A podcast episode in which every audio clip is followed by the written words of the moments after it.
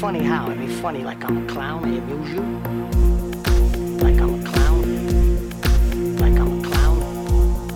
Like I'm a clown. Like I'm a clown. I'm a clown. I'm a clown. Rosebud. Rosebud. Ladies and gentlemen, welcome to another episode of the Silver Screen Video with your hosts, Jonathan and Jacob. We have a very special guest this week, but before we get to them, we have to know how are you doing, Jacob? Are you hanging in there, buddy? You know, I'm hanging in there. It's uh, it's 40 degrees outside, man. I, I, don't I don't like this shit. You know, I don't like this cold weather. Um, I don't want to hear it. I went on a morning run yesterday and it was 35 degrees outside. okay, all right. So, You know, so I, I, I, I take your 40 and I and I and I raise you 35 or no, I lower you 35. You know, what's the point of like having geography and having this whole like equator thing? Like, what's the point if it's going to be 40 degrees in New York and 35 in Florida? Like, literally, I don't. You know, like Especially when you take into account climate change isn't real. So yeah, we're yeah, we should clarify. We're an anti climate change podcast. Uh it's not real. Um um, this has been brought to you by our new sponsor, ExxonMobil. Exactly. And next week's guest will be Tucker Carlson to discuss it more with us. Uh, But anyway, we digress talking about the weather for some reason. I guess it is true. As you get older, your conversations do drift generally in the direction of weather. Uh, yeah, you, you get like a hun- you get like a thousand percent more concerned with the weather. Like my dad used to watch the Weather Channel, just like watch that shit, and I'd be like, they show the same thing every eight minutes, and he'd be like, yeah, yeah, no, I know, and just keep watching it. Well, it's funny because Bill Burr has this thing lately where he's been talking about how you can't even watch the Weather Channel because even the Weather Channel wants to give you bad news all the time. He's like, they keep thinking of these scary terms to describe what's going on with the climate. And he's like, I just don't want to hear that shit. Like, you shouldn't have to worry about doomsday talk watching the Weather Channel. Now, see, that's interesting because I haven't watched the Weather Channel, obviously, in like years, you know, since, you know, my dad would have it on in the background or whatever. Like back in my day, you know, uh, this, like, I'm thinking 90s Weather Channel where it was just like a blue, you know, like web 1.0 screen with just like uh, white text on it. You know what I'm talking about? Like, Well, yeah, I'll tell you though, times have changed. I mean, I, for one, love the Weather Channel. I have a TV in my office streaming the Weather Channel 24 7. Um, but uh, no, now everything's evolved. They talk on it and do all kind of shit now. Yeah, like it's it's like the it's like that thing where like you know MTV used to play video. Like I feel like TV used to be more, you know, this is another conversation, but I feel like TV used to be more ambient, right? Like it was more of something you could just turn on and not really pay attention to. Whereas now everything is a show. You know, like the MTV video thing is obvious, but like used to turn on the Learning Channel, they would just be like doing surgery at like ten thirty a.m with no narrator, no documentary. It was just like it was just like a camera in a surgery like suite, you know. Uh, I I've never seen that before. I question the existence that I, I question that that actually happened. No, that's real. That Um, it was a, it was a learning channel show, and, and it was literally called Operation. And like there may have been some like voiceover at the beginning, like explaining it, but most of it was just the operating room chatter. Like it was the doctor and the nurses just like talking back and forth. It was like a fly on the wall thing. TV oh, used Oh yeah, yeah, yeah, yeah. Me me and the listeners hundred percent believe you. But in, in the meantime, in the meantime, why don't you tell everybody who our special guest is this week? No, no, I want to keep talking about 90s esoterica. Okay, uh yeah, this week we have uh the great Audrey Kaufman on the show to talk about Billy Wilder. Yeah, it's great. Billy Wilder, Audrey Kaufman, great combination. You know, Billy Wilder is he is he the director who's made the most good movie? Is he the like the worst director who's made the most good movies? Like he, he's at the top of that that uh graph, you know. I don't know. I, I really don't know. That that would be an, an interesting take on Billy Wilder that I'm sure a lot of people would disagree with. but I don't know actually. I don't know if I agree or disagree, but I can tell our our, our listeners, um, Audrey Kaufman is our first two timing guest. Oh, that's true. And So- we don't, and we by two timing, we don't mean that she's in some kind of sordid love triangle and she's two timing uh, a fella. You know, God damn it, I wanted to skirt past the fact that I said two timing instead of two time, and you just wouldn't let it happen, would you? She is our first two time guest, listeners. Episode 56, if you want to listen to our first discussion, where we talk about the great Ernst Lubitsch. So, who worked with Billy Wilder on a few occasions. So, there we go. hmm Anyway, had a great time with Audrey. We discuss Double Indemnity, Some Like It Hot, The Apartment. I accidentally thought we were watching Ace in the Hole. Um, and isn't there a fourth one? Sunset Boulevard. Did you say that? No, I didn't. That was the one I was forgetting. Sunset Boulevard. We discuss all of those with Audrey. So, uh, yeah, it was a good time.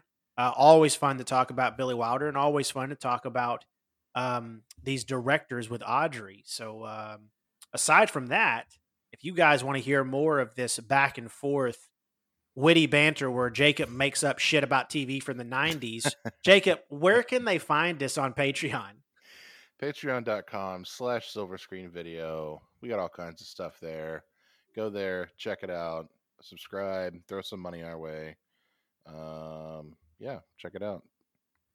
Yeah, we're doing silver small screen video talking about Mad Men right now. We got a silver screen after dark monthly episode where we just shoot the shit, talk about what we've been watching. So uh, yeah, come check that out. See if it's for you. Help us keep the lights on and keep doing this thing. But aside from that, uh, I think I think it's time to get to Audrey. What do you think, Let's do it. guys? Thanks for stopping by the silver screen video. We'll see you next week.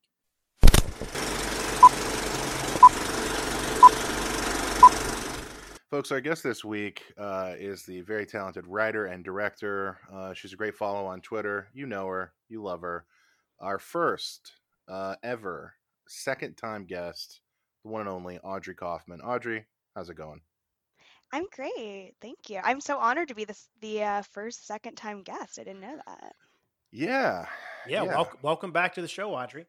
Yeah. Awesome. I'm First, uh, first second time guest and i also think that we're doing something a bit problematic you know the, your first director that we had you on to discuss was ernst lubitsch of course um, and now billy wilder um, two uh, things that those uh, two two directors have in common is their uh, Jewish heritage, which um, I I mean I don't know is this is this problematic what we're doing here having you having you on to talk about two Jewish directors you know I don't think so. I think it's just like, uh, you know, I have an appreciation for Jewish comedy. I think a lot of people do. Maybe there's other people who would want to come on and talk about Jewish directors too. But I think, I don't know, we're pretty well represented in Hollywood. So, That's true. That's true. yeah, I think So it's okay.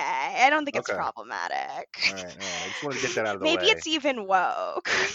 oh like, shit. we want a yeah. real, like, Jewish perspective on this. That's true. That's true. Okay. Well, then, yeah, that's that's how we'll think of it. It's woke. It's not. uh It's not somehow anti-Semitic. Um.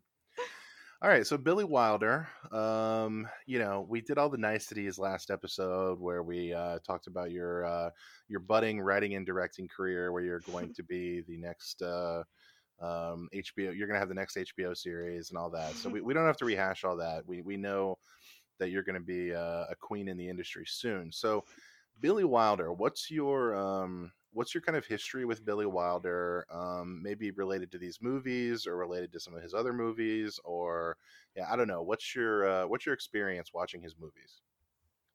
Yeah, um, it was actually like my mom showed me his movies when I was a kid.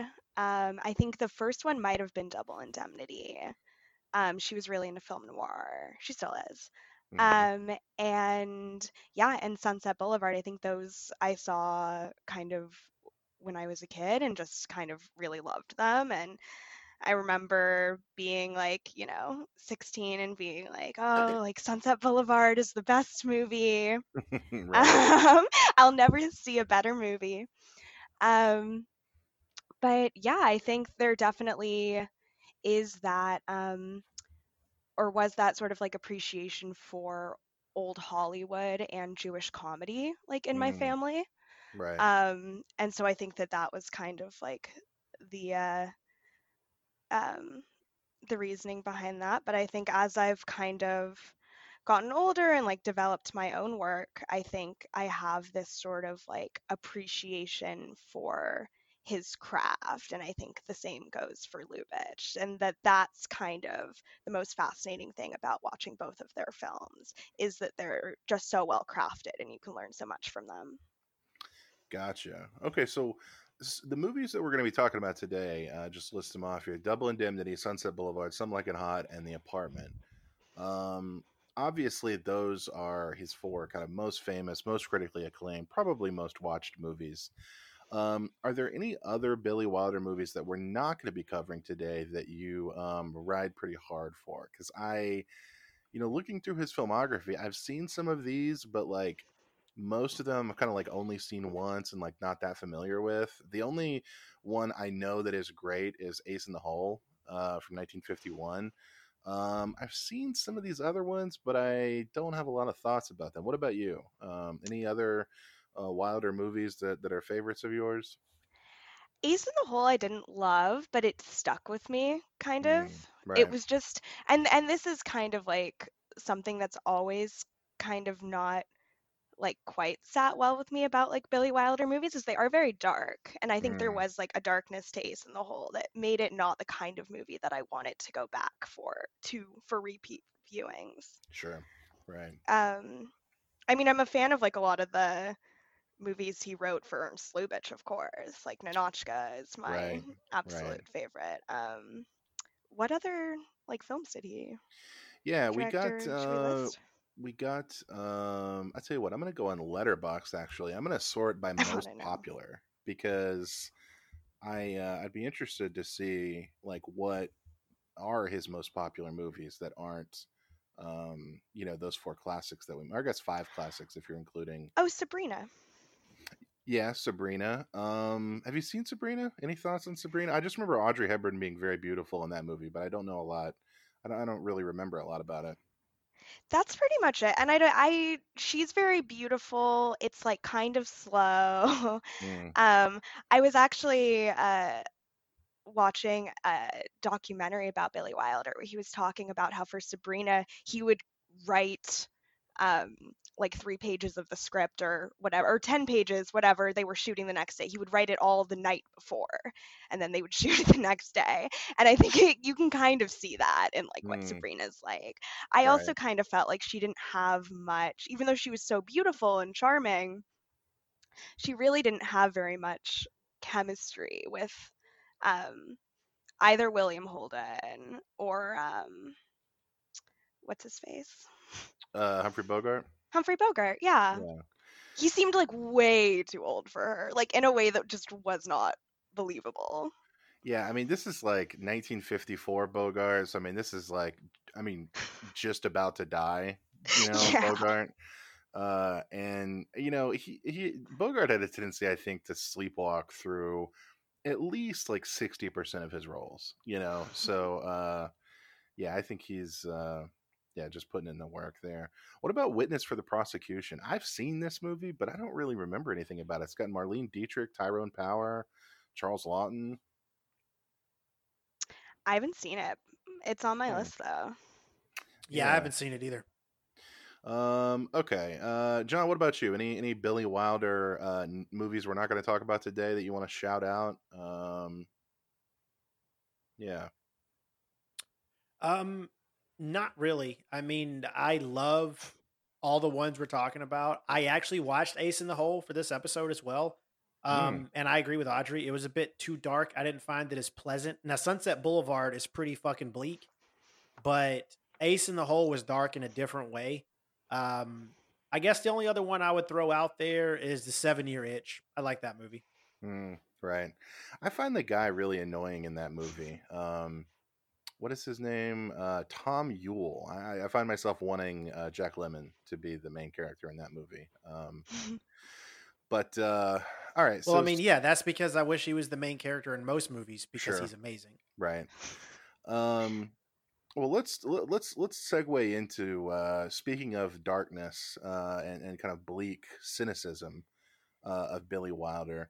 Uh, Double Indemnity, 1944. You know, one of the most iconic film noirs um, ever. I, I think this, for me at least, is probably the most cynical of the four that we're going to be talking about today, or the the darkest. Um, but I think there's also this romantic element to it that is outside of the movie, which is just the film noir element. It's just so beautifully shot and so iconic that you're just like, oh, it's so glamorous film noir, but it's really kind of a bleak movie, right? Really bleak. Mhm. It's like, yeah. Um, I mean, I I, I agree as well. I, I didn't want. Well, I didn't. I didn't. I That was didn't bad- want to. Inter- no, I'm, I'm, that was I didn't want to interrupt. Uh, I didn't want to interrupt Audrey. Um, no, this it's insanely bleak. I mean, everything about it. I mean, the the end of it is. I mean, just as as the story goes on and you see it unfold, obviously, given where it starts, you have a good indication of what's going on because they tell you up front. But just as it unfolds, and then you mix in the daughter as well, like it's pretty fucking dark. Like there's not a light at the end of this tunnel for anyone Mhm. because the fact that he like I, we we're just going to discuss it as if everyone has seen it so who cares the listeners have seen it you haven't go watch it the fact that he just throw like gives the kid a nickel hey go call the girl she loves you it's like no he's going to abuse her cheat on her and probably leave her. So no one wins in this movie. Yeah it's uh it's pretty dark stuff you know? I mean uh i don't know audrey what is your you said your mom introduced you to uh, noir and she loves noir. Is this I, I feel like this is one of the first noirs that people uh people ever see you know? It- was that your experience with it I think so. I mean, I definitely went down like a big noir hole. Like maybe it was after this or around this time where I was like also watching um what's that one with Edward G. Robinson, Crimson something? That one really Hmm. struck me. Um scarlet street maybe maybe it was Scarlet Street. He has another or Crisscross was another one that he did. Did you ever see yeah. that? hmm That yeah, that I remember being really interesting. But it- what's it is like such a dark movie Double Indemnity, but it also feels like you're in this kind of like film noir like kind of surreal world where there's so much darkness everywhere that it's not that depressing to see it end up the way it does kind of. Like the way that um is it who's in that again? Is is it uh what's the guy's name uh, fred macmurray and barbara stanwyck. Fred macmurray he's so down immediately to commit Mhm. murder. Right. He he really did not take very much like convincing and like you kind of see like he has like a twinkle in his eye about it and like about the plan. He's not doing it like at all um kind of against his will and he says like i you know killed someone for money and for a girl and he Right. That's he he's not corrupted at all and so the sort of like emotional arc i think it's it's not very depressing if anything it's just like kind of this like weird cool nightmare that you get to live in for you know a while Right. It's interesting because I mean, I don't know. uh, We can talk a little bit about his, you know, Billy Wilder's background too, because he obviously started out as a writer. But it, what's interesting to me is that Double Indemnity, you know, is so focused on atmosphere. You know, because he famously said, "The only reason I became a director was because I wanted to film my scripts uh, unchanged." Right. I didn't. I didn't want a director to like be able to like look at my script and be able to change it. Right yeah which is um not something that you want a great filmmaker to say i don't think you know it's like oh you're not a genius who has like a you know artistic vision blah blah blah you know uh but it strikes me in double indemnity that you know for a writer like a lot of his characters are not necessarily complicated you know um especially in double indemnity right? Because like you said fred macmurray says at the beginning of this movie like i did it for the money and the woman and i got neither and it's like well i don't think did you really even want either because we don't get any indication that he is like you know, really money hungry or whatever, in the same way that William Holden is in Sunset Boulevard, or that he needs money in a very bad way.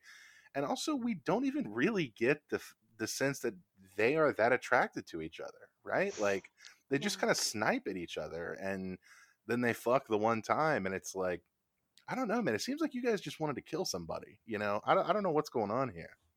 There's a coldness. Mhm. And I think it's it, there's that in Sunset Boulevard as well, and I think it's something that I've like only kind of realized on like a lot of repeat viewings is like actually just like how cold the relationships between the characters are. And it's interesting keeping in mind that like he was so inspired by Lubitsch. And when you see Lubitsch's characters interact with each other, I mean there's like such like spark and connection and eroticism and there's just kind of not, like really not very much of that in Wilder movies. Yeah, he's a cynic, Yeah, right? and- a misanthrope, I think, John. Yeah, I mean, and and when and when they do like have that moment where it's like the trust is all gone, there's not it's it's not like the viewer, like us, the viewer, feels any form of loss Mm. because we're never sold on it to begin with. Um, my favorite character in the whole movie is Edward G. Robinson. He was so fucking good. yeah, Every totally line agree. he delivered, he was fantastic. The the scene with the scene when he's sold on it, and Fred MacMurray's even talking. You were the one we were most worried about, and you seem to be on our side. That scene with with Richard Gaines as Mister Norton is the best scene in the whole movie. Like I love the back and forth. I love the way Robinson delivers his lines. He was a true master in this movie. Like He's far and away, I think the best thing. I mean, his relationship with you know Edward G. Robinson and Fred MacMurray, their relationship is almost kind of the core of the movie. I think, or certainly the emotional. Yeah, I mean their core. relationship means more than anything else. When they well, like when when you see that he's disappointed when he finds out the truth, and he implies their relationship was like more than just coworkers, like that hurts way more than anything between MacMurray and Stanwyck. Mm. Yeah, oh totally.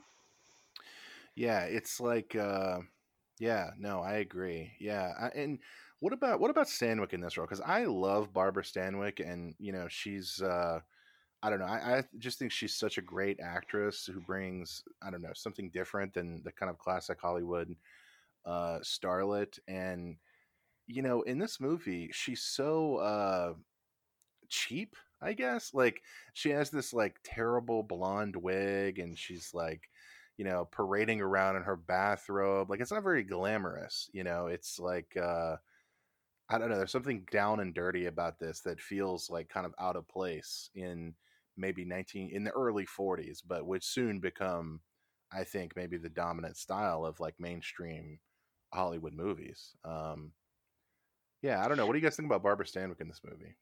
I felt like that kind of contributed to the the grittiness of Mhm. it. Um in the way that it was in I mean this is like Sunset Boulevard, but um apparently he was like originally wanted to cast Mae West like as like Gloria Swanson's character. And I think like you can kind of see like yeah, I think like uh Billy Wilder is like pretty fascinated with like like the like funny like drunk blonde like tramp character. Right. right.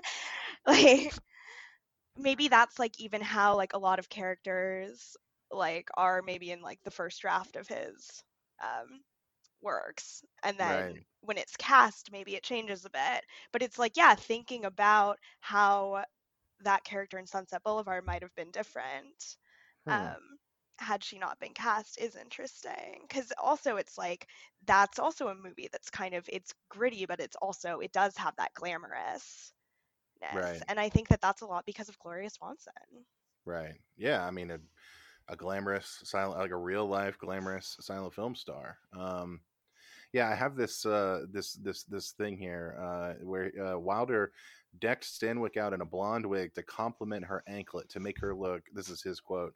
Quote to make her look as sleazy as possible. Um, and uh, some people have said it's too fake. Uh, let's see. According to Wilder, that was exactly what he was going for when he chose the wig, wanting to project quote the phoniness of the girl. Bad taste, phony wig with cheap perfume to match. And then there's this great quote from the uh, head of production at Paramount, Buddy DeSylva, who said, "quote We hired Barbara Stanwyck, and here we got George Washington." it's really funny. yeah, which is uh, which is incredible. Um, yeah, I don't know what's you know I feel like this movie is such a iconic.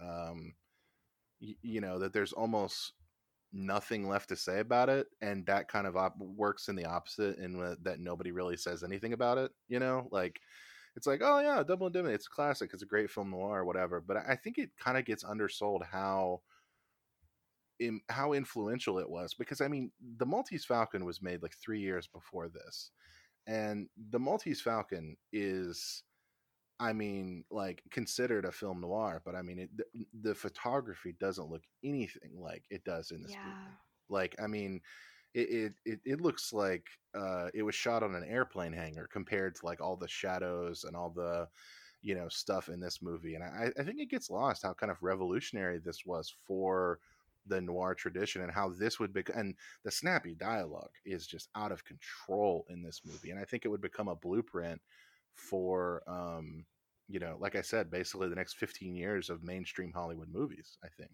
you know um yeah, it's John Seitz was the cinematographer, right? Isn't that his name or something Yeah. like that? yeah Yeah. It's I mean it's just beautiful. It's really like I yeah, I think a lot of its like influence is a lot the, the sort of like atmosphere and yeah, whatever effect Billy Wilder was going for where he was like I want to see like the dust rising like in this kind of right um dank room. Like that yeah, type of vibe um, was like super influential. But I think his kind of dialogue, I think that do you even see that that much in film noir? Like quite as snappy as Billy Wilder. I think there's something like a little special about that, and it was maybe a, more influential in comedy.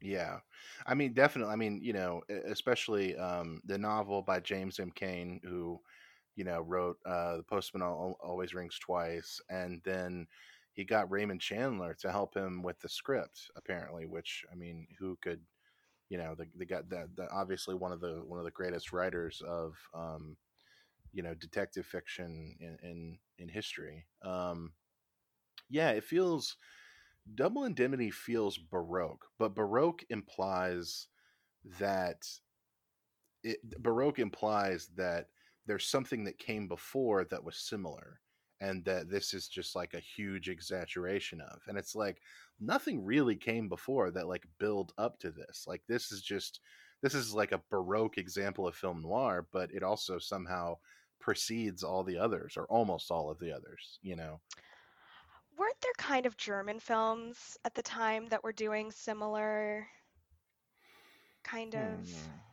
I think in the twenties, you know, uh, Yeah. German expressionism, you know, was definitely an influence uh, on film noir. Um, I think uh, Josef von Sternberg, some of his silent movies, Mhm. um, were definitely kind of florid and influential. Um, so they were definitely precursors, but it still feels like Double Indemnity is just a shot in the arm at the time, you know.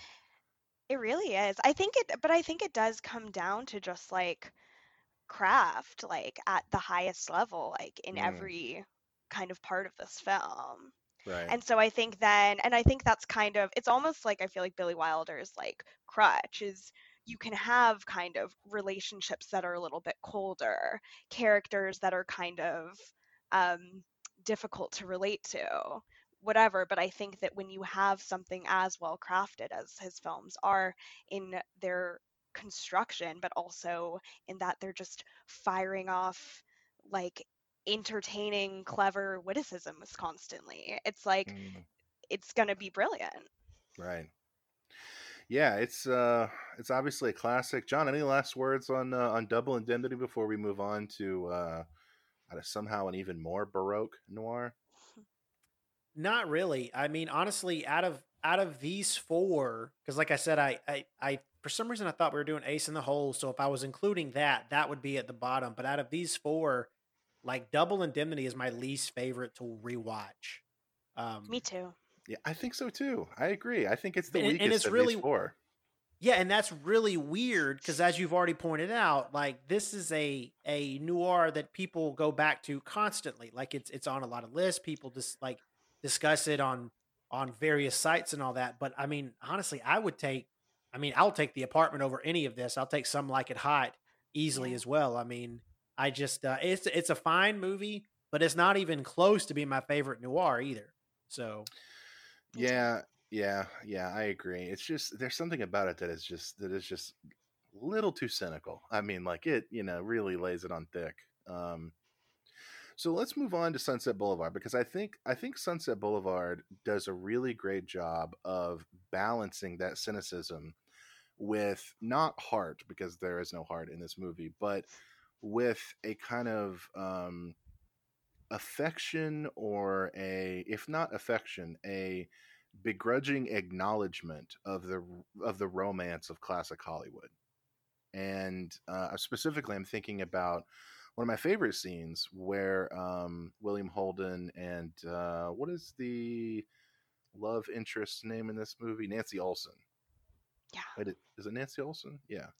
Um, they are walking through an old film set uh, after they're working on the screenplay and um, you know she says something to the effect of you know I, I, this isn't even a real street corner but i think i love this street corner more than any street corner in the world.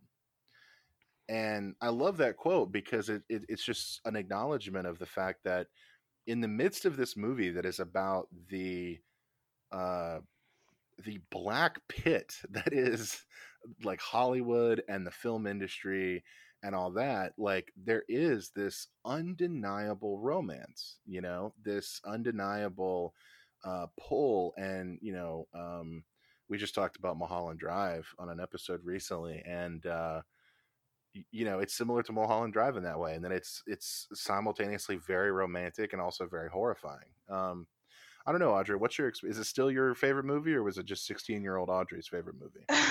it's still definitely up there. I think, like I said, as I've kind of watched it more and gotten older, um, I think it is it's a little cold. hmm Um, but I also think it's like fascinating. Yeah. um, and very well done. And I think that, you know, growing up here and like being in Hollywood or whatever, I think that his kind of cynical but romantic viewpoint, I think I like really kind of resonate with that. Mm. You know, and I think yeah, seeing like Miss Olson get uh like kind of disillusioned Right. she's like this nice young kid she's bright she has this like great boyfriend or whatever and then she ends up in this mess where she's in love with like a like gigolo i guess who like who then dies that's Right. that's horrifying it's like and then you think about like how is that going to affect like her writing career is she going to be disillusioned with hollywood is she going to go off to arizona and marry that guy and just never go back to it or is it the type of thing that she'll kind of come to see things like Billy Wilder himself where Mm. taking in like both that disillusionment and that romanticism and saying that they can coexist Mm, I don't know though. Can they? I mean, someone got fucking killed. like, I, you know, I don't. I, I mean, I don't know. I, don't- I don't know if Billy Wilder is saying they can coexist so much as, I guess maybe they do coexist, which I guess is, you know, I guess is a distinction without a difference, maybe. But, um, I think they coexist like to the end result of violence mm, yeah, right. That's like the, they're inevitably going to be both together and in conflict and because of the sort of like uh dramatics in hollywood i think yeah you you're going to get like a sort of like violent dramatic outcome right and, and uh alongside that uh that that conflict that violence uh a host of uh uh rubberneckers you know watching from the sidelines uh you know, I mean, obviously myself and uh, I'm sure present company, uh, all included, you know, um, because it is very fascinating. I don't know, John, what what is your uh, what's your Sunset Boulevard take? What's uh, what what you rewatched it for this episode, right? I did. I did. This is my second time watching it ever, and probably my first time in 15 years. Um, Really? yeah, it's That is not one shocking I. to me. This is one of those movies I feel like I've seen a thousand times. Yeah, it's it's just not one I, I revisit um very often. I'll tell you, uh, you guys are thinking way too deep on this one for me because my thought is I never would have fucking left that house. Um, I would have stayed there. I would have been a kept man, and uh, I either would have devised, I would have devised a way to kill her, like after I make sure I'm gonna get anything she has left in the house and all that, or um, I would have just sucked it up and just dealt with it until she died. But I mean, he never should have left. She's only fifty. Dude, who knows? She drinks, she smokes. I mean, she could trip and fall down the stairs. There's all kinds of things that could happen. But all I know is this dude was broke, uh, losing his car, and now he wants for nothing. He was a fool to walk away. Wow. Okay. I think he kind of loves her in a way. Even though he's not in love with her, I think that walking away and, and not doing something like that, that is something that you can see like a character in a Billy Wilder movie doing. Mhm. But I think that it's like even this kind of this like cold guy who you could see doing something like that. She loves him in such a, a childlike way almost. Mm. I think there's like he kind of felt bad. She was I mean she tried to kill himself because he was with another woman. I think he was just like I need to get out of her hair. Yeah, I I also think it's part of it is, you know, what what's the alternative here, right? The alternative is getting on that. I mean, you know, you like this girl, she's engaged, you know, but uh, the alternative is getting on that bus back to Ohio, right? You're not doing that, right? If you're this guy, right? You, you're you, you're you're even though you're, and I think this may be kind of autobiographical on Billy Wilder's part. You're as cynical as they come, but at the end of the day, you're drinking the Kool Aid. You know, like Yeah. you're still you're you're still staying, you're still enduring, you know, the kind of uh, madness of this woman, and uh, I mean, Jesus Christ, that that dinner with the with the band and the oh my god, dude, I, I can't even Oh yeah. I can't Such even watch that shit. Oh my god, it's It's like brutal set piece. uh and like I, I think i think he's dealing with that shit all because um you know i i- it's it's hollywood baby you know like it's it's the movies it's what everybody dreams about doing you know so like you're willing to do anything to uh, to make that come true you know um It was kind of unclear though where his motivation was really coming from because he didn't seem that interested in his own ideas. right It did seem like a money job, but it didn't make him any money. right So then, yeah, you were kind of like, I was kind of like, why is he staying? Right. Yeah, I mean, I, I think it's just to be around the glamour, right? I mean, at least that's, you know, I don't know. Um, still, it doesn't seem worth with it. her. No way. He did. his He didn't take full advantage. Of, he didn't take full advantage of the situation. It, it would have been. It would have been worth it. I mean, I don't know. You would have done much better. Absolutely. So you tell me you would have been sitting a, there. you would have been a good little boy uh, and done whatever Norma told you to do. Absolutely. this dude. This dude. All he had to do was read this shitty script that this insane woman um wrote and and and everything was paid for he could have he could have milked the situation out of a lot more um no absolutely i i don't i that's why i cannot connect on an emotional level um with y'all's conversation because i already have it figured out Which is that he made a mistake, basically. he did he did for, for for a couple of different reasons but the biggest thing is the biggest mistake, and this actually um, is also something that, that that I thought about is like you knew you know she's insane, and you know she has a gun. And there's one thing that every competent person knows: never turn your back on an insane person with a gun. Right. Um, so so that was another mistake. Uh, at the very least, he he didn't have to leave so dramatically. I know it was the point of the movie, but I'm saying common sense would dictate just wait till she passes out or something. I don't Right, know. Right. And then or just let her kill herself. You know. I that mean- too, as long as your name's on the paperwork. and I tell you what you do, you get with Max and you uh you know, you you devise a little plan, you say, Hey Max, you know, I know you used to be a movie director, pal. If she's got any money, we can just but wait, isn't that isn't that part of the plot? Doesn't she like not have any money? I guess they could sell the mansion, you know. Yeah, that's the thing. Like you would still get the stuff she has, but no, I would not mess around with Max. That dude, like, he would die for her. You cannot He bring Max into this. Like, if she killed him, he would. If he if she killed herself over him, I think he would kill William Holden. yeah, like Max. Max was like a no go, dude. He was ready to go to war for her. You know, let's talk about the the casting a little bit. Speaking of Max, because you know, obviously, we get a lot of cameos. Hedda Hopper plays herself. Um, uh, Gloria Swanson uh, was a silent film star. Um, obviously, Queen Kelly. Uh, either you guys seen Queen Kelly? It's kind of a von Stroheim deep cut.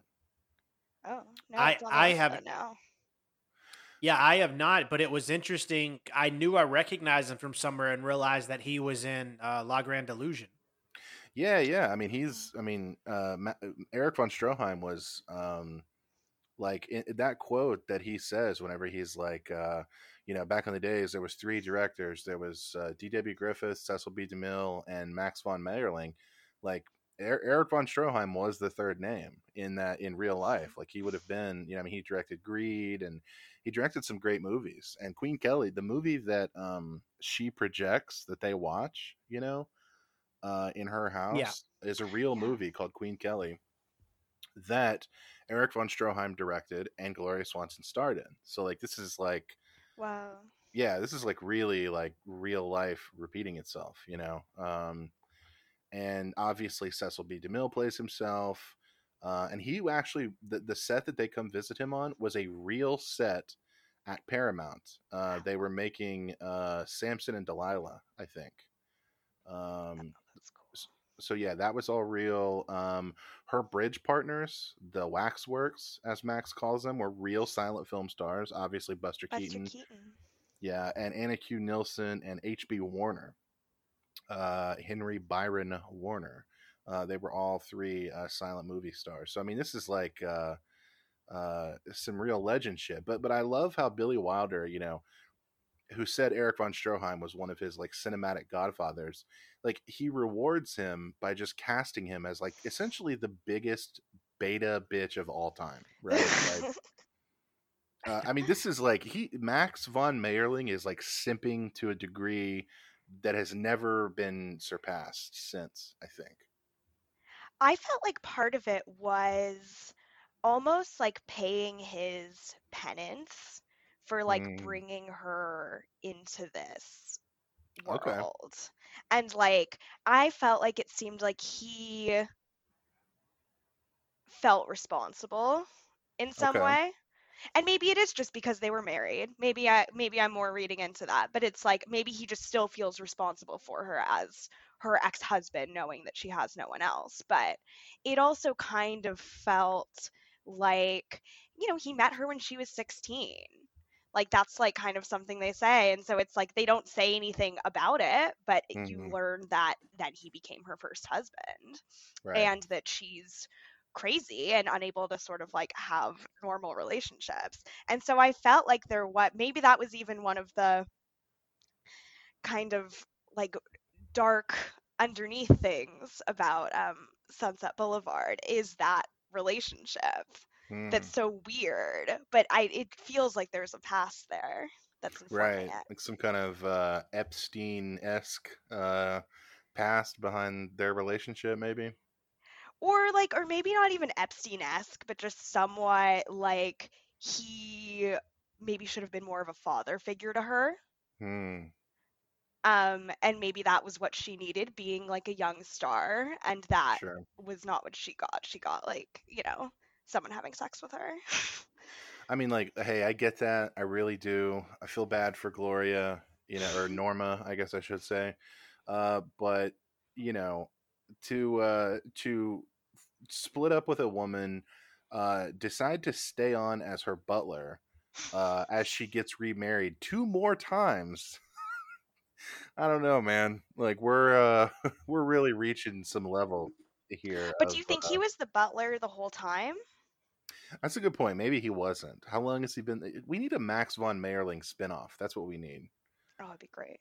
Yeah, to try to figure out um, what the what, what's up with that whole thing. You know? Yeah. wa- Was he the butler the whole time? Um, yeah, I don't know. What about that ending? Because I'll tell you, every time I think about the ending outside of the movie, Mhm. I'm like, it's a little much, isn't it? But then when I'm watching the movie, I'm like, this fucking rules. You know? I think it Um, fucking rules. It does. Yeah, I think it fucking rules. I, I don't think it's I don't think it's a little much at all. It's it's amazing. I mean, it's pretty over the top, right? I mean, you know, No, I I, I think it's perfect. Don't you he- think it's kind of a statement about the over the topness of silent film acting? and Hmm, that okay. she's sort of like she was brought up in that and that's just kind of like how she lives her life she lives her life like it's a silent film that she's Mhm. acting in and so i feel like it's almost like she's trapped in silent film world okay, y- even though it's talkie time it's talking time. it's talkie time maybe maybe you know in a in another film or whatever about someone who wasn't a part of silent film it's like she uh it it wouldn't have warranted that kind of over the top ending but i think Sure. it was in line with who she was as a character and also what i think the film was trying to say about yeah like silent film versus uh more modern works. Th- that makes sense, and I'm not saying it's too over the top, but uh, boy, does it nudge right up to that line. You know, um, Well, I mean, it's such an iconic scene. There there's very like people that have never seen this movie know that scene. Like Mhm. it is a scene that has surpassed everything. It's it's really it's just too iconic to really break down, honestly. right. I think also what saves it is that it's so kind of brilliant and well crafted, and and everything kind of narratively winds up to that moment in a very Yeah. clever way. And I think if it wasn't done as cleverly, um, it wouldn't be iconic. Yeah, I mean, square one for this movie is a funeral for a chimp.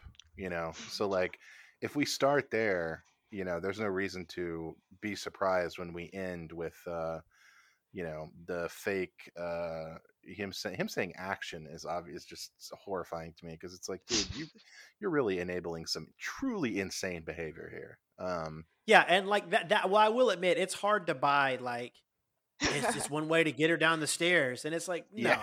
Like you, you fucking cuff her and you drag her ass down the stairs. She just shot a man and you're fishing his body out of the pool. Yeah, like for all, for all of uh, for all of Billy Wilder's like claim to just be like, well, I'm just a writer, you know, blah blah blah. It's like, nah, bro, you wrote this. It makes absolutely no sense, but you thought it would be a cool scene. Like, Mhm. admit it, you know. Classic Um, director shit. Right, exactly. Like it's a cool scene, you know. Just uh, it doesn't it doesn't have to make sense. Um. So yeah, let's. Um, was g- Were we gonna? Did I have any other topics on? Uh, yeah, any other topics on Sunset Boulevard uh, before we move on? The greatest movie about Hollywood, right? I mean, is, is it even up for debate? What do we think about William Holden? Oh, that's right. That's right. You have a hot take about his his casting in this movie. I right? know, and I don't know that I necessarily feel that way anymore. I think like Okay. I think it was more of a hot. I had a hot take that um, William Holden was like miscast in Sunset Boulevard, and I don't know that that's like necessarily fair to say. I think I don't really like him, hmm and that's it. Oh, okay. Well, I I, I I, don't will, like his vibe. I don't. right. I will double down with you on that. I don't like him either. Um, I I mean, for for for for various reasons. Uh, at the top of which I've already told you guys, I think he misplayed the situation poorly. I think Right. he, mis- he misplayed it terribly. We, look, Um, but we- on top of that- You're, if there's any rich starlets out there listening to this, John Yeah. wants to be your kept boy. So For a time and then murder you. Yeah, I mean, just know so watch out. know that's on the table. Like at some point, one of us will die uh, in a standoff. But um, I uh, I didn't really like his whole thing in this movie. Like i- it's kind of it's an aside almost that I wouldn't have even kind of brought up. But since Audrey brought it up, like I have to agree. Like I just I don't know. There's just something about him. I cannot put my finger on it, but I just did not like him in this. He was not a character like like when when Betty said she was in love with him. I'm like, no, you're not. You just hate the guy you're with for obvious reasons. and now you're saying you're in love with Joe, but you're not because you're just not. That's not true. Yeah, I mean, you know, it's hard to um you know, I he, he's playing it very cynical, right? Like I mean, he literally is almost sneering from scene to scene, you know, just like uh wh- which sometimes works and sometimes it is kind of like Jesus Christ, man. I just think you- it's unpleasant. Yeah, it's right, not. right. Well, and imagine if he had cast someone um, like Jack Lemmon in that role. I think it would have, like, yeah, it would have been a lot less cynical a film, and Mhm. it would have felt maybe like there was some sort of, I think, transformation.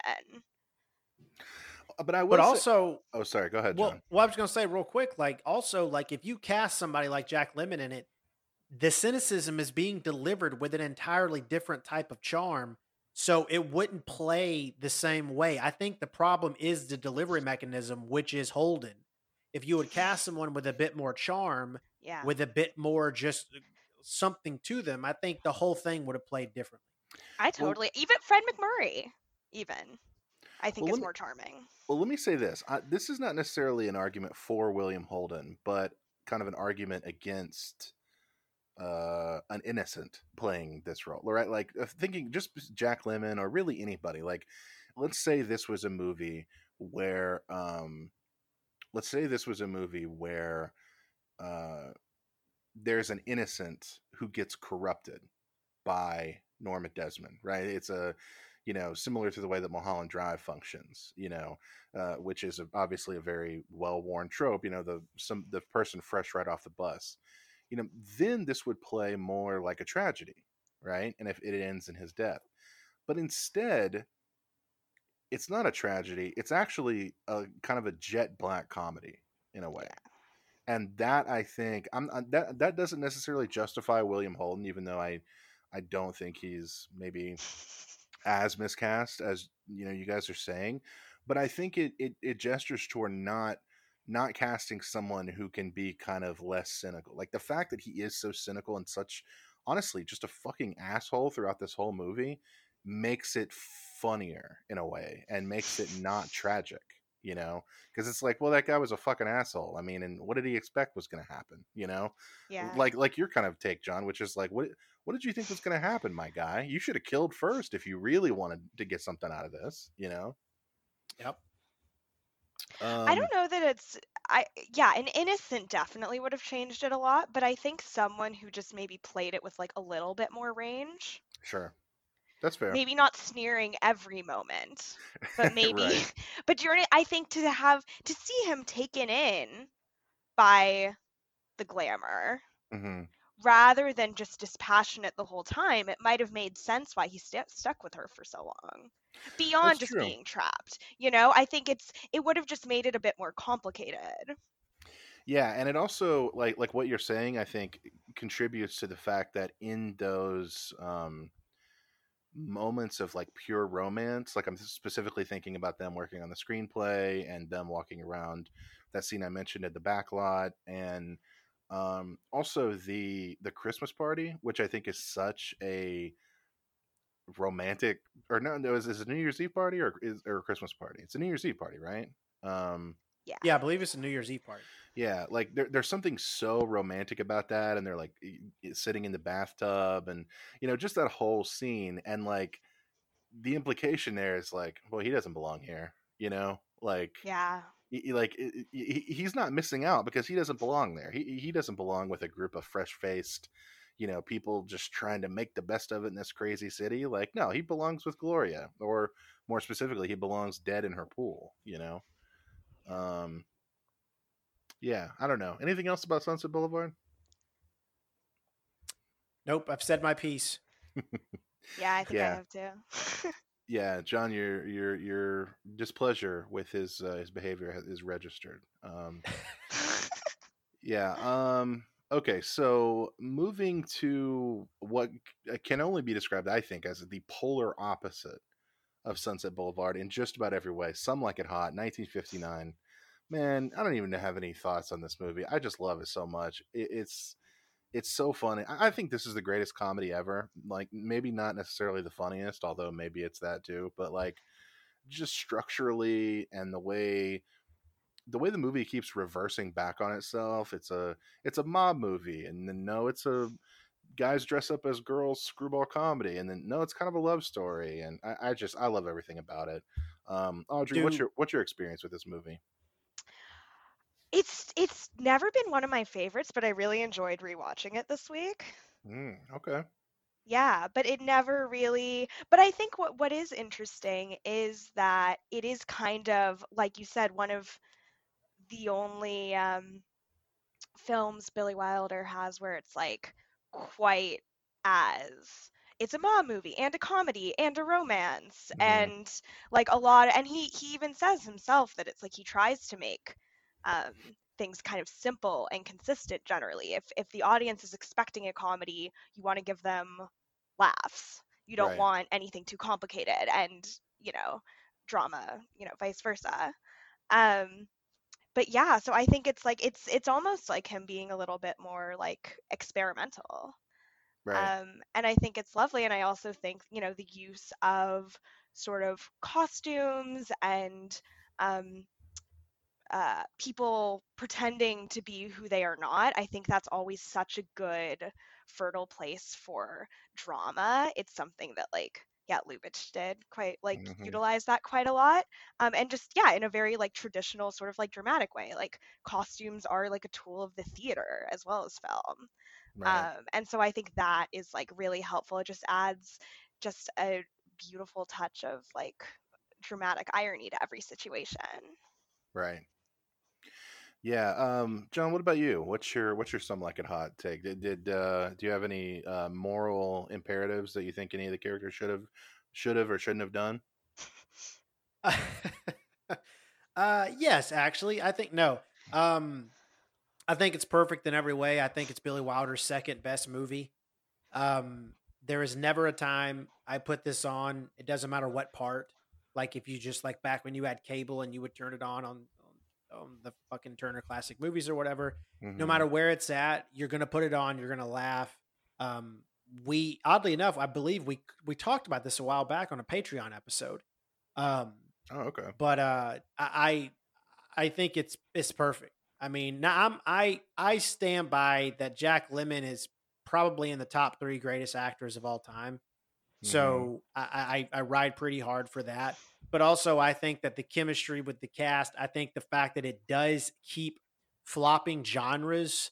Um, I mean, you have these two cross-dressing musicians, um, and it's a love story, but you somehow put the Valentine's Day Massacre in the middle of this movie, which is a pretty well-known mafia hit. I mean, it, it is just a giant like hodgepodge of just weirdness and perfection. I don't know. This movie is insanely good. It, I cannot believe how good it, it it holds up.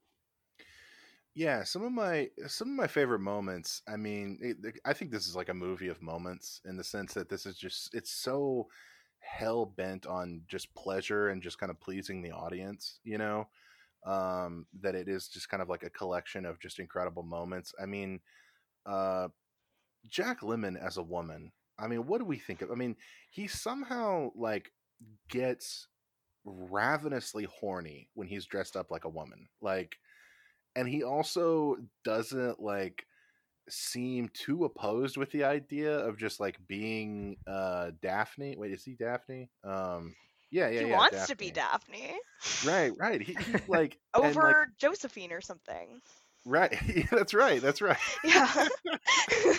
he says, "No, I'm Daphne." and he seems to like enjoy it on like like I feel like it easy, it'd be easy to go back and look at this movie and be like, well, this is very clearly a uh, early you know proto queer text or whatever, and it's like. I think it's deeper than Matt, that man. I think like Jack Lemmon is just having a blast being a being a girl in this movie. You know, like he seems to genuinely enjoy himself and genuinely enjoy the attention that he gets from uh, the the rich guy who they drive away with at the end. Um, I don't know. What are some of your favorite parts, Audrey? What are maybe some of the funnier ones or things you like about this movie? Yeah, I mean, I thought it was, and this is something that I only really took in this like uh viewing, but just the way that it's kind of both um uh both of them f- almost like falling in love with women like as Mm, like that's it's kind of like a, through being women right. it's like almost when they're freed of their like sort of gender roles as men they're like able to like actually connect with the women that they're talking to and they really like enjoy it and it changes them Right. and i thought it was also really interesting that it's like um in especially like what tony what's his last name Tony Curtis. Tony Curtis. tony curtis um when then he's already been pretending to be a woman and he has to then if he wants to deceive her he's forced to pretend to be a better man than he is kind of Right. and Right. not just in being rich it's like really what he like needs to do and i think this this moment was like one of like the standout ones for me that i keep thinking about was like their sex scene with Mhm. marilyn monroe and tony curtis where it was kind of like in not being quite as like aggressive and making her feel safe he like opened both of them up to like a like great sexual experience and you see how it changes him as a person I, yeah, that it's it's so completely true that he like it, it does. It transforms him into like it's all like a game essentially to you know fuck Marilyn Monroe, but it's also like yeah, you can see him uh like like that that scene on the boat is genuinely erotic like in Yeah. like like and it's it's all the more so because it's Marilyn Monroe and because literally like the whole movie is her like swearing off men, you know, bad guys, you know, like like and saxophone such, players saxophone players right and it's such a a cliche and it's such a like I'm ready for a good man, you know. And like the fact that he is acting at like because the, the, I think the central core of the comedy, right, is that these guys are faking it and they essentially become the things that they fake you know tony curtis's character uh bec- essentially becomes this like fake mogul and starts to take on some of these traits and obviously jack lemmon becomes you know kind of a uh frantic horny woman you know like it's uh i don't know it's really really funny and yeah that sex scene is um is iconic and when his leg raises up uh is w- will never not be funny to me um now Hey, John, Jacob, I I want to ask real quick. Um, I know you're a big George Raft fan. Did you enjoy him as a you know what? as the gangster? you know what? I wasn't going to mention it but fuck george raft. George raft it's on sight motherfucker. If you ever if you ever show your face at the silver screen video brother you are not welcome. It is on sight. You better get running. I'll tell you that right now. I feel like your hatred for him has really aggre- taken an aggressive turn since last time we talked about George Raft.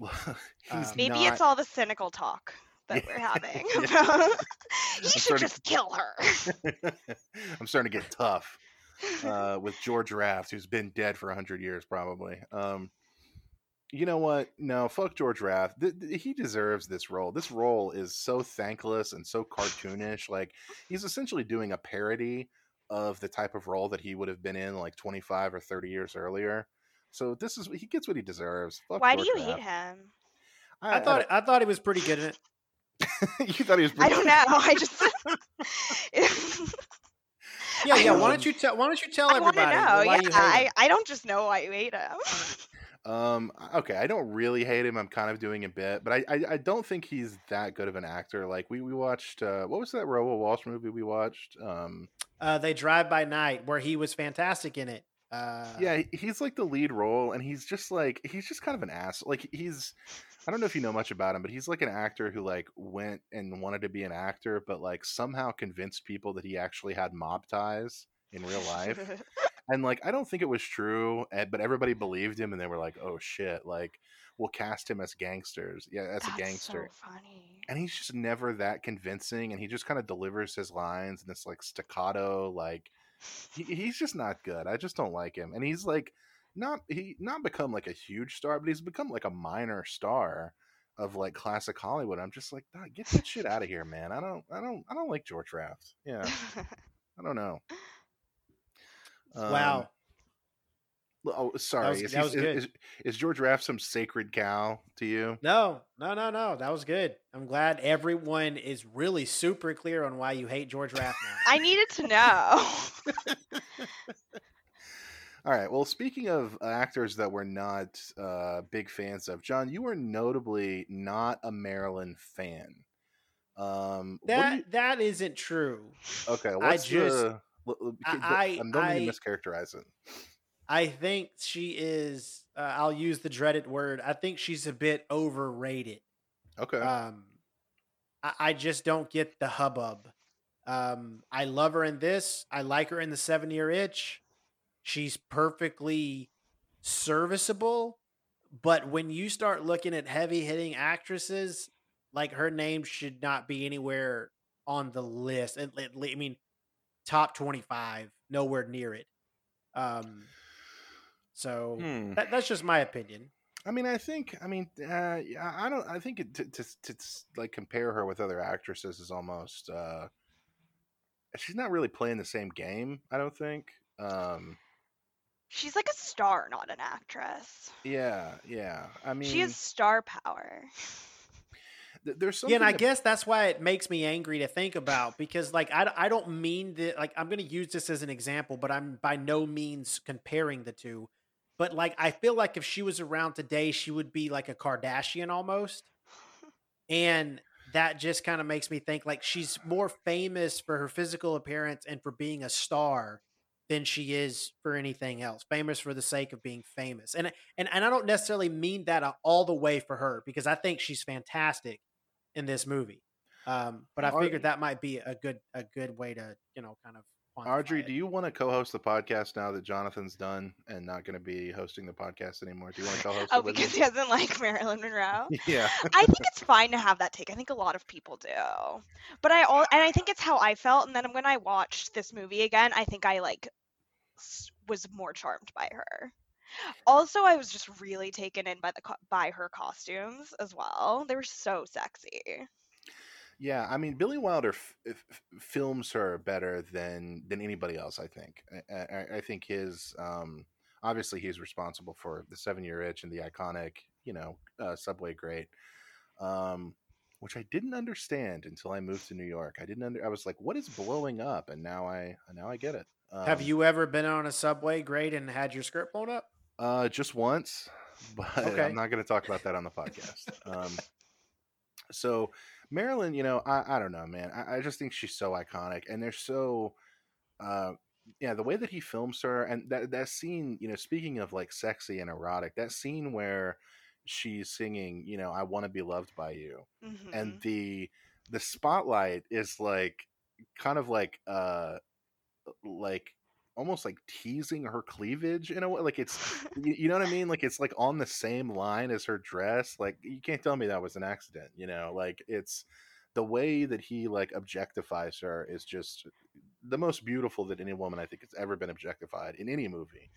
Um but I also think there is something that's really likable and charming about her, especially um I don't know, man. This character is just so it's so hard not to like her character in this role. And I don't think it's because of any of the writing. Like it's not like she's the character is particularly well written. It's just it's all her. Like it's it's it's all her and it's all like her vulnerability and her her insistence on trying to be better, but kind of like continually failing at being better. Um, and of course, her death, you know, brings a lot of that into perspective and adds a lot to it. Because I mean, I obviously have never seen Some Like It Hot with a non-iconic dead Marilyn Monroe in mind. You know, Yeah. um, I don't know. I'm interested in how it was maybe received differently at the time.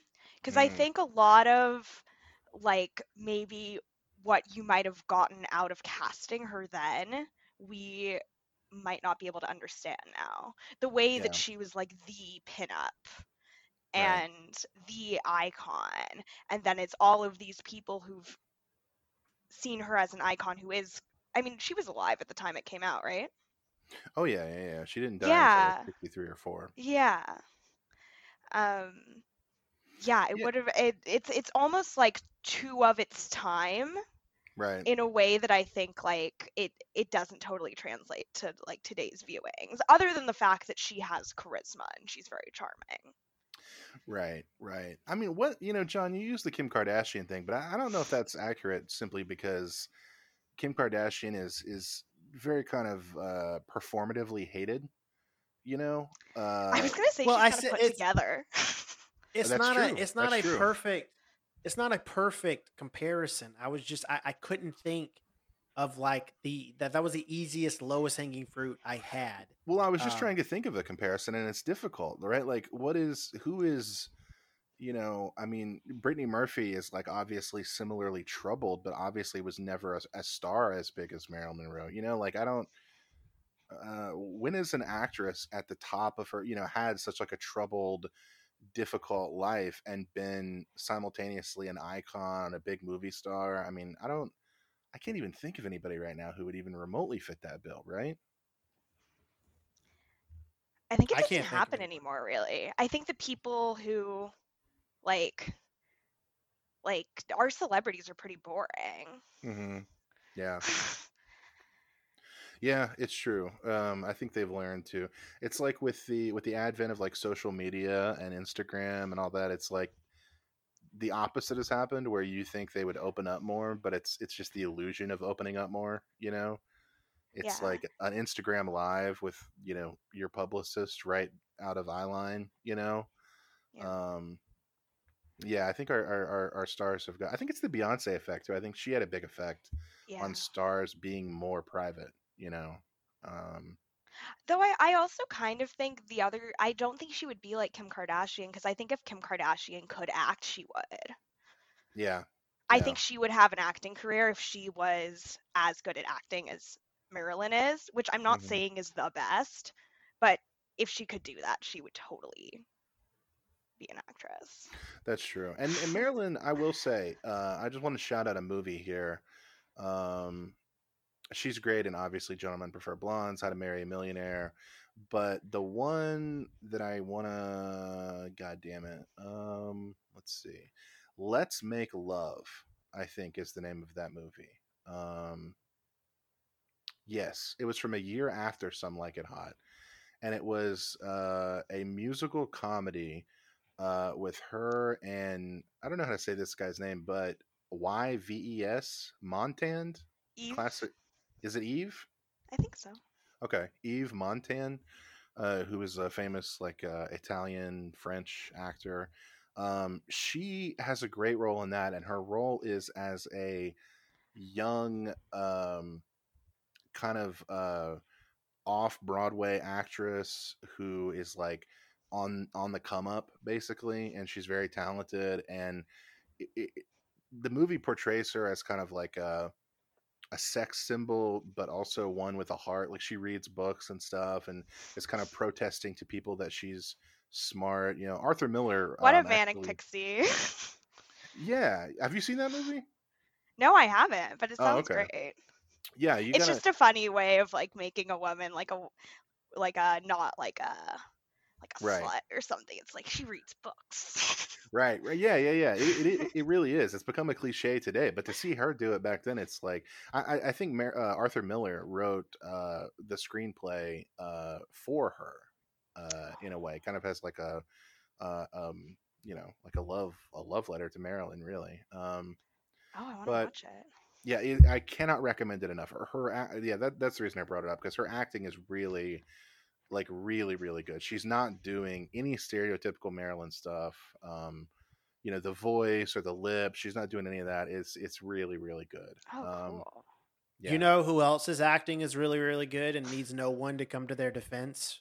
first of all, Shir- Mar- for, okay, Shirley, first of all, Mar- Shirley MacLaine in the apartment. first of all, Marilyn doesn't need anybody to come to her defense. Okay, but You I just have did. to. You I just have, did. Yeah, For- I have to both of because us. you're a philistine. That's why I have to do it. You know, I'm just saying. I thought Shirley you were MacLaine defending her turns in. honor.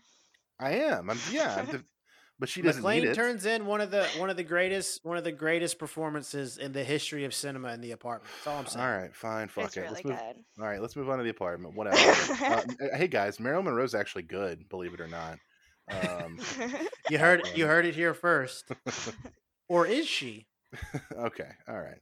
Um, yeah. So the apartment. Um, I, I I've already said as much as I possibly can about the apartment on another episode. It's literally one of my favorite movies. Um, Audrey, go for it. What, what's what's great about the apartment? it's also one of my favorite movies. Okay, all right. It's really brilliant. It's it's uh we did mention that, you know, Billy Wilder is a Jewish director. I think it's like one of the more Jewish like movies that he has or just like the Right. the sort of the tenants in his building are all sort of like older and like old world Jewish people Right. from like Eastern Europe. And so I thought, you know, I definitely thought that that part was interesting, but also it's like Well, Jack Yeah, Lemmon a- is like spiritually Jewish. You know, yeah. like I think he's just a good actor. well, okay, yeah. I think it is. I think he's just good at reading like Billy Wilder's like kind of Jewish dialogue. right, right. Um, but yeah, I don't know. I think I've it's never really been it's one of my favorite movies, but I wouldn't say that it's like necessarily one of my favorite like romantic comedies. Cuz Mm. I don't I think it's so brilliant and the story's brilliant and the construction's brilliant and it's it's I'll rewatch it on a, any sick day. Um, but I never really felt like they were a good couple. Ooh, okay, okay. I, you know, I see that. It's almost like uh, not any port in a storm, but uh, but yeah, almost like two people in an emergency situation, like both miserable, mid-century New York, just kind of like coming together. Um, it kind of reminds me of the end of The Graduate in a way. ooh, okay, Like they're not they're not really right for each other. right, right. That's why "Shut Up and Deal" is, is so impactful because it's like let's not let's not think about this any further. Like just just you know like just shut up and deal. It's it's so great. Um, One, I think it's like she doesn't want to hurt his feelings, but I don't think she does love him.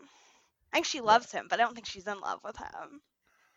Ooh, okay. I think this I is think she loves the idea of him because honestly, I, I don't I don't really buy their relationship. I think that that speaks volumes about how great the movie is because I don't necessarily buy the love story that they have. Like, Mhm. but I, I buy the fact that she is buying into what he represents, but she's not buying into this. Oh, we're gonna get married and and live the rest of our days together, kind of thing.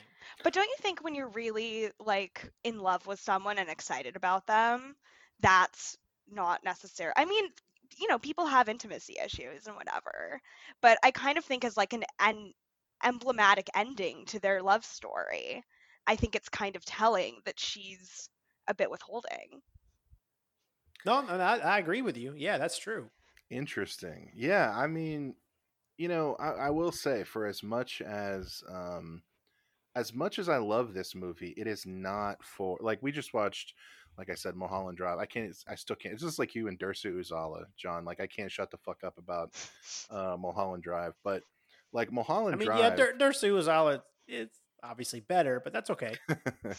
Mulholland Drive is uh is like that is a movie that I'm watching and I'm like this is a romance for the ages, right?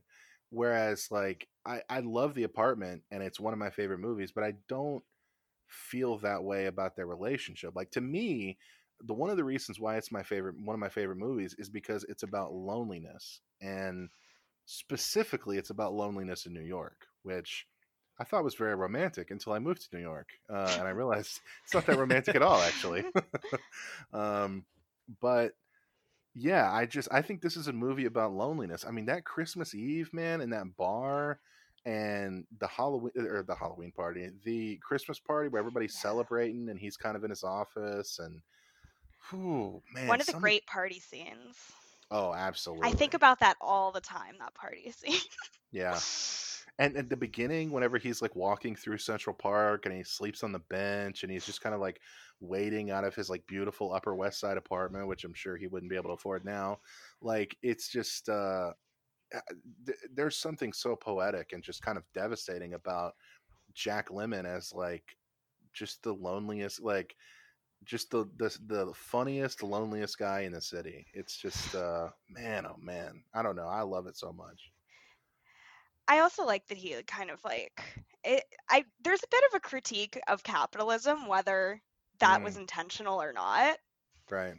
I think like how sort of toxic and predatory his workplace is hmm is telling and that I mean he ba- you know he chooses between like love and ambition and it's not like she wouldn't still um be his friend or whatever if he kept working for that company but it was it was more prideful it was his love for her if anything that he was preserving and leaving Right. because he knew it was going to break his heart Mm. and I think it's kind of it's it's a statement of values Right. that even if you're you know um just like a single guy in the city you still need to choose your heart over your job Damn. Uh, sage advice from Audrey Kaufman on this episode. Um, They're Yeah, getting you- a lot of good advice this episode, well, including how to deal with an old rich woman. That's great advice an old rich. Yeah, you're, you're like Joseph Cotten in Shadow of a Doubt. It's just like monologuing about killing all these filthy rich women. Um. Anyways, uh, yeah. Oh, I was gonna say something else too about Shirley MacLaine. Uh, wait a second. I'm gonna I'm about to say something right now that is gonna make me either feel like an idiot or is gonna make YouTube feel like an idiot. Did you know that she's Warren Beatty's sister? whoa no Did you know that, John? Uh, yeah, of course. You, you didn't know that, did you? it's insane. No, I didn't. That's nuts. That that is nuts. I how how did we not know this? I don't know. How do people? I, I didn't know that. Warren Beatty's sister is Shirley MacLaine. That is insane to me. Um, also married to the same man for 30 years and then got divorced. 19 sorry 1954 to 1982 28 years with the same man and then you get a divorce then she got over it that's all she needed that's incredible to did me she get remarried no never not hasn't been remarried she probably didn't want a 40 years. husband but she wanted to have kids I mean, 24 years or 28 years? And that's how long it takes for you to be like, this is not for me. maybe it was their their like kids grew up though you know Could be. i feel Could like that She wrote a memoir, so maybe maybe I'll, I'll have to check that out and figure out uh, what the situation is with uh, uh, with Shirley MacLaine. Um, all right, anything else in the apartment, you guys? It's a great movie. it's really great Yeah, that's pretty much it. If you haven't seen it, go watch it, guys. It's perfect. Uh, Billy Wilder. uh, I want to say one last thing. He died in the year 2002, which is really kind of blowing my mind a little bit. Um, that Billy Wilder saw 9/11. Uh, that just that like he was born in a country that doesn't exist anymore, like the Austro-Hungarian Empire. Like, and he died in 2002. Which is, But I uh, mean, are we sure he knew what 9/11 was? Do we know if he was in a state of dementia? did, maybe did he at that write a think piece at the time Yes. Hold on. Well, hold on. um, I'm looking at his Wikipedia. i'd love page. to know right- what he thought I'm looking at his Wikipedia page right here, and it says yes, Billy Wilder did know what was going on while the planes were hitting the towers. Okay, Uh, okay. That's on Wikipedia. that's right on Wikipedia. yeah, he knew. Yeah, it says, and he was for it in some way. Yeah, okay. Well, that's what. Oh well, says. that's surprising. yeah. Doesn't change much though. Um, I guess he didn't drink that much. I mean, I so many people of the man. time were such huge drinkers, and they died early. I think because of that. You know, David Thomson, uh, friend of the show, by the way, uh, David Thomson, uh, he talks about how people in Hollywood like just live forever, and like I always thought like that can't be true. Like all you know, live fast, die young, or whatever. But it's true, man. You look at some of these directors, and especially some of these like producers and stuff. They all live in, in- into their like 90s, and they all die in Beverly Hills. It's crazy to me. But isn't Um, that just being rich? Maybe. Yeah, I guess. I guess. Yeah, I guess it's true. Yeah, because like what other industry has like a monopoly on rich people? You know, like where they're all rich. You know. Well, or at least ones Um, you would know of who were like you, who you would still know of them, and they're old. Right. Right. Right. Right. Yeah, that's true. They like must be so famous and successful. yeah. Way to shoot that down, Audrey. Appreciate that. Um. all right. Anything else on Billy Wilder, you guys? Um. I, I, I'll I'll say I'll, I'll I'll begin this last uh last little bit of conversation about him. Uh, I think he was a great writer and I think he was a great filmmaker, but I don't think he was a great artist. I don't think there's, I think he's a little too cynical to really be a great artist or, you know, on the level of someone like, you know, I don't know, Jean Renoir, John Ford, you know, these kind of um, really, really, truly amazing directors. I never put him in that category, even though I really enjoy his movies a lot, you know. Um, I don't know. I just don't put him in that, in that like, like top level old masters um you know uh of directors but uh i don't know maybe that's just me um I kind of maybe that's my anti-semitism again you know i don't know No, because I think Lubitsch is an artist. Mm, you know, okay right and I kind of think well, and even the way Billy Wilder talks about like his films, like is that it's kind of like it's work. right It's like a product that he's turning out, and I think he's very talented. Mhm. and so they're incredible and i think they still are able to make you feel but not on the level of someone who has something that they're trying to say beyond just like oh this is a clever meet cute Right, right. I agree with that. You know, um, th- there's a story about that famous line at the end of Some Like It Hot, Nobody's Perfect, where that was actually a like substitute line. They were like, we'll put that in and we'll think of something else. And obviously we'll we'll dub it in, you know, at the last minute or whatever. And they couldn't think of anything, and so they gave it to a preview audience, and it was the biggest laugh in the entire movie. And they were like, "Oh, I guess that's in the movie then."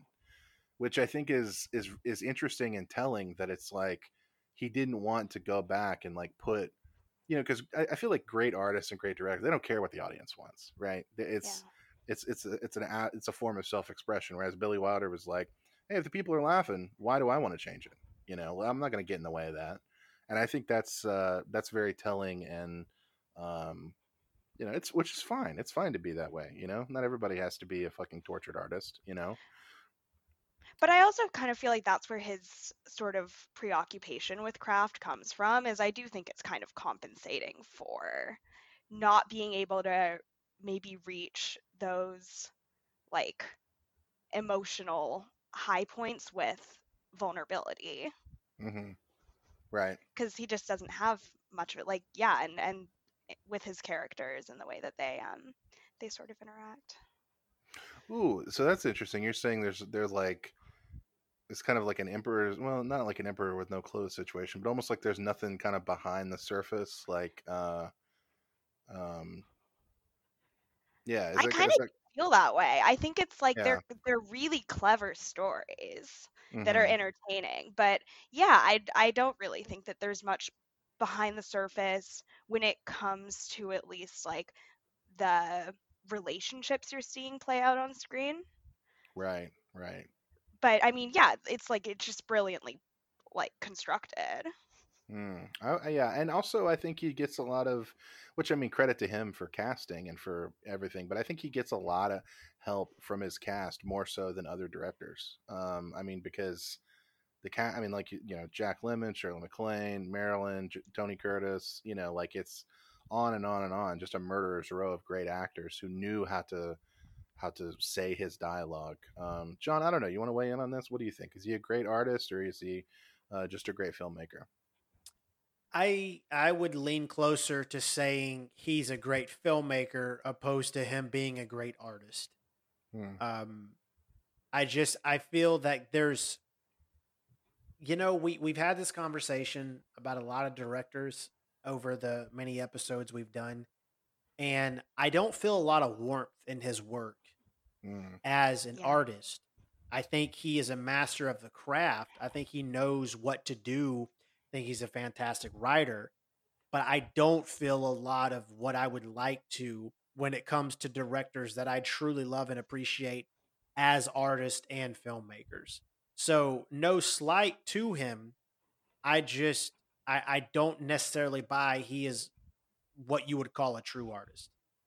Well, and I think that's kind of what he's missing with the Lubitsch touch. I think he knows how to like emulate it with kind of uh you know, uh motifs and oh, we'll do a you know, a kind of clever thing with this prop or whatever and it'll work dramatically. But I think he's just not really able to capture like the spark between people.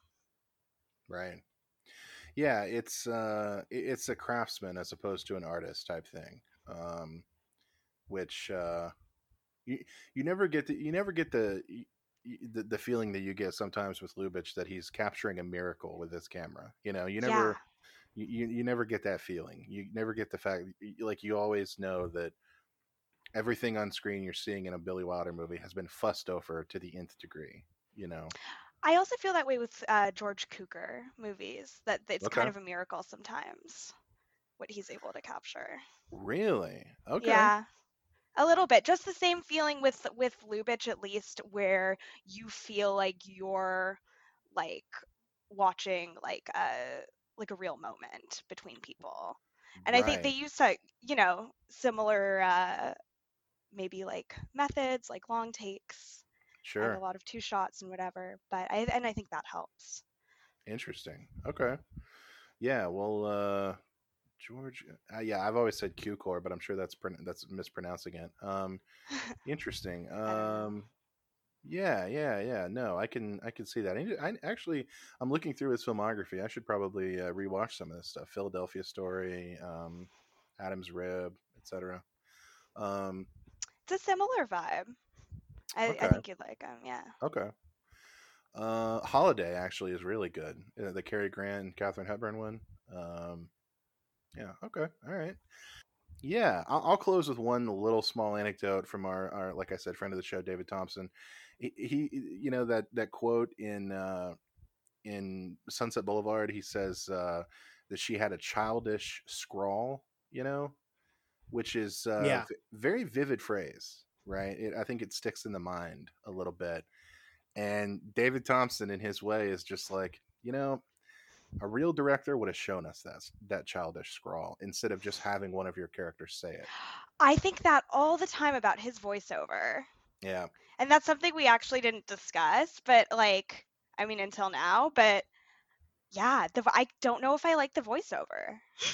I don't know if it works.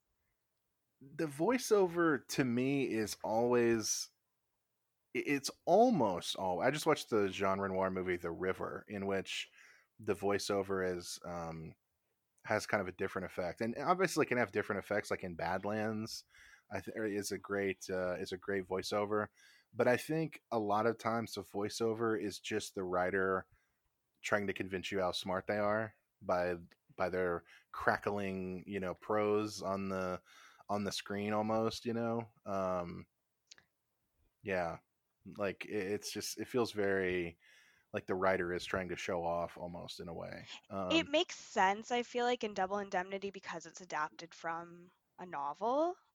right But it's, and I mean, and that's the problem I think with adapting like novels over like plays is that you maybe have a lot of great like language and things going on like on a more interior level.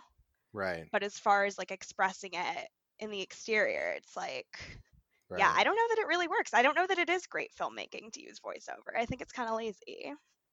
Okay. Well, you heard it here first, folks. Billy Wilder, a little bit lazy. Lazy. You know, a little bit, a little bit lazy. Not, a- not a Billy great. Wilder is a lazy, talentless hack. I know it's like my favorite director, and I'm like, it's kind of lazy.